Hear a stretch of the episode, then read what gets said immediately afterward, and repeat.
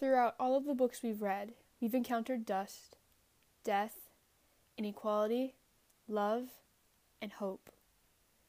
Today, we're faced with inequality once again and the unbreakable bond of a family. Hi, I'm Taylor. And I'm Cassandra. Well, welcome to Book Nerds, coming to you from New Jersey. Today is March twenty-sixth, and we'll be discussing Mildred D. Taylor's Roll of Thunder, Hear My Cry.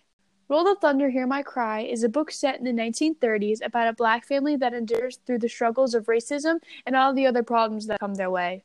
We follow Cassie Logan, a fourth grader who won't be put down so easily.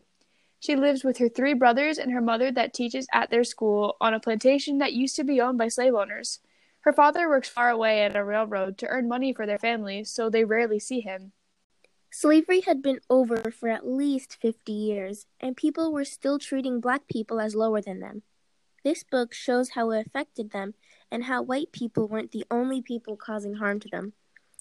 Yeah, people just weren't being swayed by this whole, hey, you know these people that you once owned? Yeah, they have the same rights as you now. Have fun! And even after seventy-something years, the South was probably still mad that the North beat them. This caused the African Americans, or just immigrants, to watch their back when it came to white people. And we see in this book when Jeremy tries his best to be friends with Stacy, Cassie's brother. But Stacy is so convinced that white people are just manipulating and cruel.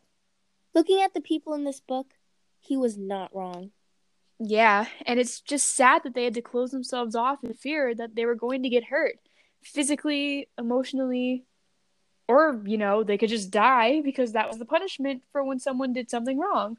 Or more specifically, when a black person did something wrong. Because most of the time when a white person did something wrong, all they got was a big scolding. But let's move on to the characters.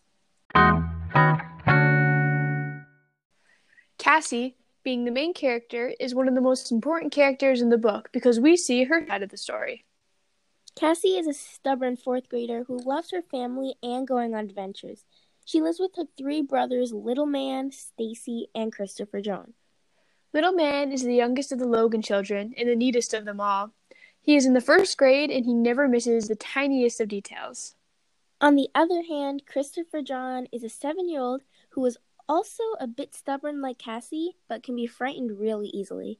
Stacy is the oldest child in the Logan family. He's twelve years old and acts as if he were an adult. All of the Logan children look up to him and see him as their role model. And then, then there's T J. Yeah, we're not on the best terms with T J. And yes, we are fully aware that he is a fictional character. T J's the best friend of Stacy, who causes a lot of trouble for people, especially the Logan siblings. And speaking of T J, we're going to move on from characters to things we didn't like. Number one, T J. I didn't like T J. Yeah, T J was not the best character. He just caused so much trouble, and it didn't even look like he was sorry. He's also just so frustrating. I totally agree.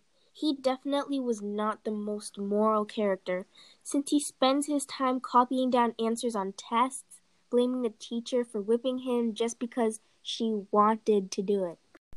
Yeah, and I'm sorry to say this, but his death was kind of his own fault. I agree, but how so? Well, if you think about it, T J befriended the older Sims boys. Not a good choice, but it was his decision, and he decided to ignore the fact that they could have been deceiving him, which they were. And if he was nicer to the Logan siblings, especially Stacy, in the first place, they wouldn't have not wanted to be friends with him. And finally, he was the one who mentioned the pistol, trying to either make the Logan siblings jealous or just be like, oh, T J, you're so awesome, let's be friends again. Or maybe he was trying to prove to them that he didn't need them or something. But either way, he wasn't expecting their reactions to be, oh, um, okay, cool, man. And he let his pride get the best of him. Oh, totally. He wanted the Logan siblings to take him back, but he didn't want to say sorry. I think the only time he actually meant sorry was when he was beat up and trying to get back home. Then there was the death sentence.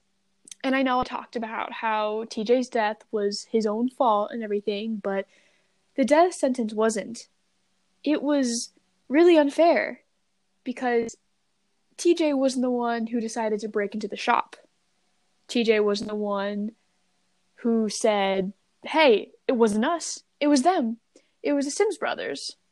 It was just his fault for get, for associating himself with them.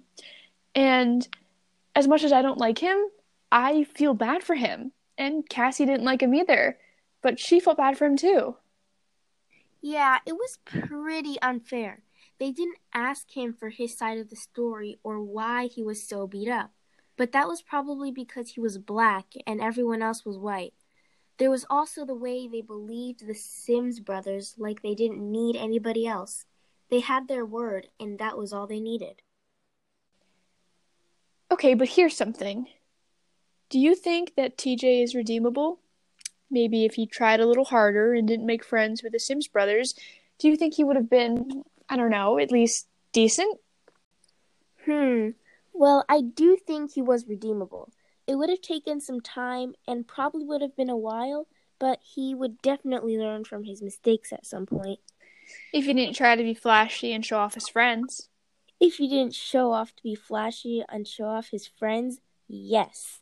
He would probably still be tempted to do stuff he had previously done, though, like cheat on the test or snitch on the teacher. So they would probably have to put a leash on him or something. Oh, definitely. I think it's common for everyone to want to do something they're so used to doing. And for T J, that's cheating on tests and just being annoying and mean. So it would take a while for him to learn completely. So maybe with a little more work, T J could have been good. Does that change how you think of him? Nope. That's T J if he was good and chose to do that. He didn't choose to do that. So to move on to something else we didn't like, or, once again, someone we didn't like. Lillian Jean! Lillian Jean was the daughter of Mister Sims and the little sister of the Sims brothers T J got himself mixed up with. She's a thirteen-year-old girl and thinks because of her skin color and probably her money that she's better than everyone else. And Cassie hates her. I think that Cassie hated her more than T J, to be honest, but I don't. You don't? Nope. Well, to catch the audience up on Lillian Jean, Cassie bumped into her once and made her apologize with the help of her father, who twisted her arm and forced her to the ground. This caused her to fight back in the form of carrying her books for a month and then fighting her where no one else could see them. Not gonna lie, but that was kind of an intense fight when you think about it. Really? Yes, well, okay, hear me out. It's this fourth grader. Punching, kicking, ripping out this thirteen-year-old's hair. Like, that could happen to us. Imagine Matthew fighting me and ripping out my hair. No, that's just scary to think about. Well, yeah, I get that, but I would not want my hair ripped out of my head.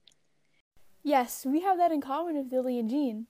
Not only do we value our hair, but we value our scalp. And to just rip out a bunch of hair, that must have hurt. And it seemed like Lillian was actually redeeming herself. I know, right? So we may have not liked Lillian Jean, but it was kind of only the first part of her. Yeah. We don't like the first Lillian Jean where she's mean and snobby and thinks she's better than everyone, but when Cassie starts hanging around with her, she got better. What's sad is I think Cassie was her only friend, and she didn't realize that Cassie was just pretending. Lillian Jean, that is. She says after Cassie beats her up, "But Cassie, why? You were such a nice little girl." And then Cassie thinks, I stared at her astonished. Then I turned and left the forest, not wanting to believe that Lillian Jean didn't even realize that it had all been a game. Yeah, once you think about it, that was pretty sad. Unlike T J, she was probably on the road to redemption. Definitely. And whether or not she knew it, I think Lillian Jean actually liked Cassie. Or at least was starting to. And Cassie may have not liked her, but she was warming up to her, or at least just talking to her, which was a start. But I do understand Cassie. When someone embarrasses you like that and makes you feel terrible, you're not going to want to forgive them so easily. Yeah, it's just human nature. People can just be super petty. You can say that again. Cassie may have just taken it a bit too far, and she never told her parents, or siblings for that matter. That was surprising. The Logan siblings basically tell each other everything. Yeah, they're kind of inseparable. And on that note, let's talk about some things we actually liked in the book. Yeah, that's a good idea, since we have a lot of things we did not like. Well, it's a good thing there are also a lot of things that we did like. Yep. For example, the love that the Logan family had for each other was the sweetest thing.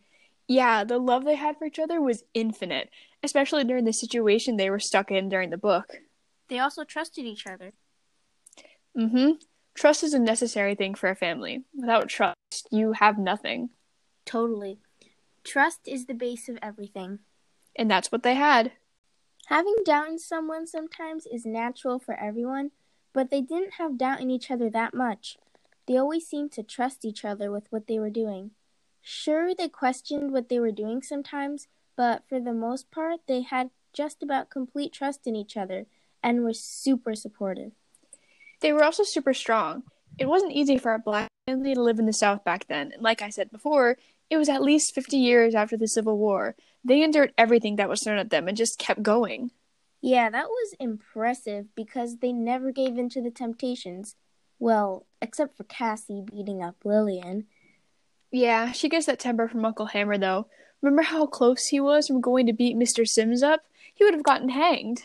So I think that's a major theme in this book. What is? Family. Oh, definitely. Huge theme, because no matter what happened, they always had their family to turn to. They were all important to each other and all helped out in a way around the house and the land. And that's the other theme, the land. They were so attached to the land, and it wasn't like obsessive or anything, but it was their home and their history. And they even talk about it on the back of the book.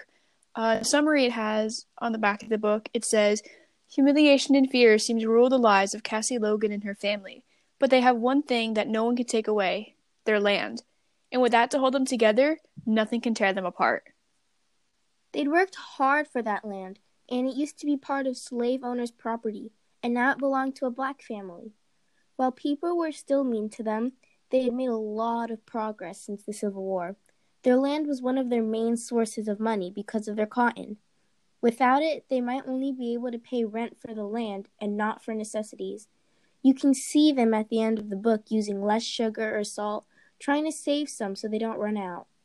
Yeah, and going back to the part where America made progress, you're totally right. White people were becoming less hostile towards black people, like Jeremy and Mister Jameson. Again, Jeremy was so sweet, and I felt so bad for him. All he wanted to do was be Stacy's friend. Yeah, but there was Lillian Jean stopping him. You know, I think he'd make a better friend to Stacy than T J was. Of course he would. You're right, but that made him stand out. A white boy wanting to be friends with a black boy? In the South? Unheard of.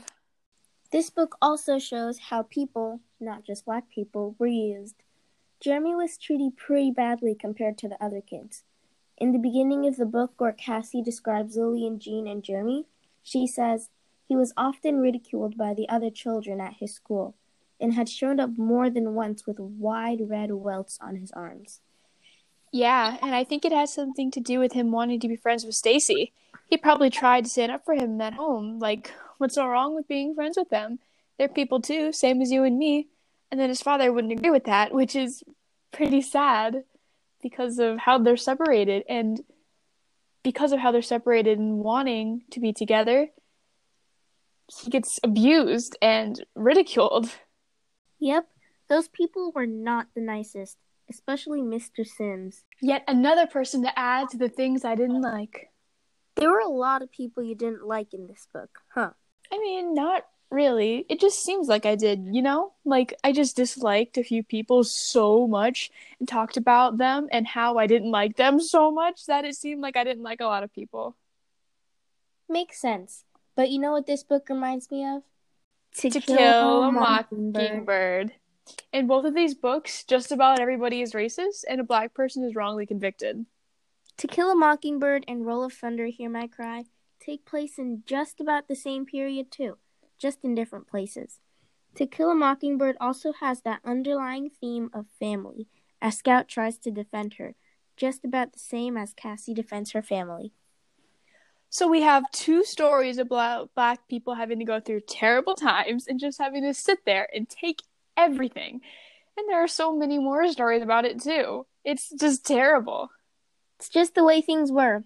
And while we can't change the past, we've definitely made a better place in the future for all of us. Yeah, but for now, let's end on a happy note. Unlike this book does. Okay, what's something happy we can end on? Uh, oh, uh, I'll name a thing I liked instead of something I didn't. And what's that? The hope the Logan family kept. They always had hope no matter what happened. I think Miss Logan, their mother, was a prime example of this, as she endured what I believed to be the most pain and hardships. She had to watch her children grow up, being bullied by other kids because of their skin color and being left out of everything. And even she was bullied because of her skin color. She was fired from her job because, yes, she vandalized the textbooks, but she was just trying to keep her students safe from looking at what they were called by other people in their textbook, which was, it may not be as bad now, but it was still pretty hurtful. But in the end, she always had hope and preached that to her family so that they can all keep going, even if the toughest times. Exactly. So I think we've covered just about everything. Oh, really? Well, I guess that's it for now. Thank you for listening to our podcast. And remember, you'll, you'll be leading, leading if you, if keep, you keep on, on reading.